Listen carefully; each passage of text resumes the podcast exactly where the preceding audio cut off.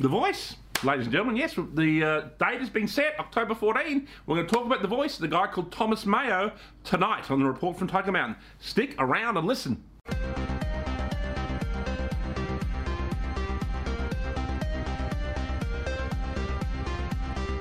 All right, ladies and gentlemen, uh, we've got this guy Thomas Mayo, uh, you know, and uh, I think he's pretending to be an Aborigine. He hasn't blacked up. He has got. Um, uh, he's a person of colour, but I don't think he's a Torres Strait Islander. I think he pretends to be one. I think he's actually a Filipino, and I think his father was Filipino and his mother was was a Polish Jew. So it's sort of a Filipino Jewish mix. Maybe that's what we're getting. Maybe we're getting a Filipino and Jewish voice to Parliament. I really don't know. But he's been one of the major people behind the voice, and uh, he's written a book on it. As a matter of fact and you know he's obviously been in, in uh, quite uh, chummy with uh, uh Lieb, Mr. Leibler uh, for the Jewish community. He's also one of the major spokespeople for The Voice. Then you've got obviously The Monthly, owned by Morry Schwartz. Um, they, they, promote the The Voice every single issue. And then you've got people like, I just have to put my glasses on, you've got, of course, Mr. Pratt, um, you've got Kim Rubenstein, you've got Mark Dreyfus, and a whole bunch of people are all pushing The Voice, ladies and gentlemen. And obviously, many people in the freedom movement are, are into the no vote. Um,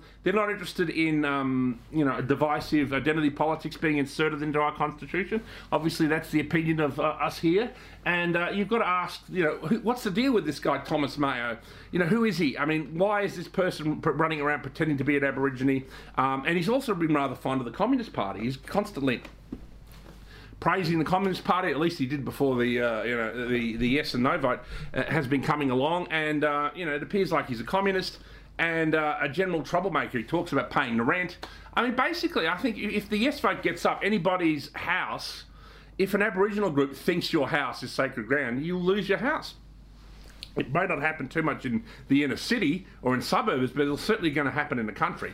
Uh, and it'll certainly happen if you want to build anything new, anything to do with, like, I don't know, maybe uh, energy or, uh, I don't know, growing, you know, anything basically, farming, anything, there'll be problems, ladies and gentlemen. So I think it's it's really ridiculous. I the good thing is, is I think most Australians um, you know, are going to vote no. They don't want this, and even new Australians, um, you know, with, of any ethnicity, are, are, interested in voting no because they they realise it's a kind of mechanism to um, basically, you know, steal away their land, uh, and it's not necessarily going to be run by Aborigines. It's going to be run by a small group of elite Aborigines who are very open to bribes. So you know, it's going to be a corrupt instrument, really, for you know billionaires to you know get their own way in Australia, and we certainly don't want any more of that. We don't want you know it'll be a weapon of the Great Reset, and we don't want any of that. So we say no here at the report from Tiger Mountain. We say be careful, someone like uh, Thomas Mayo and all his friends, uh, Leibler, Pratt, Schwartz, and all that gang. You know, be very suspicious of them.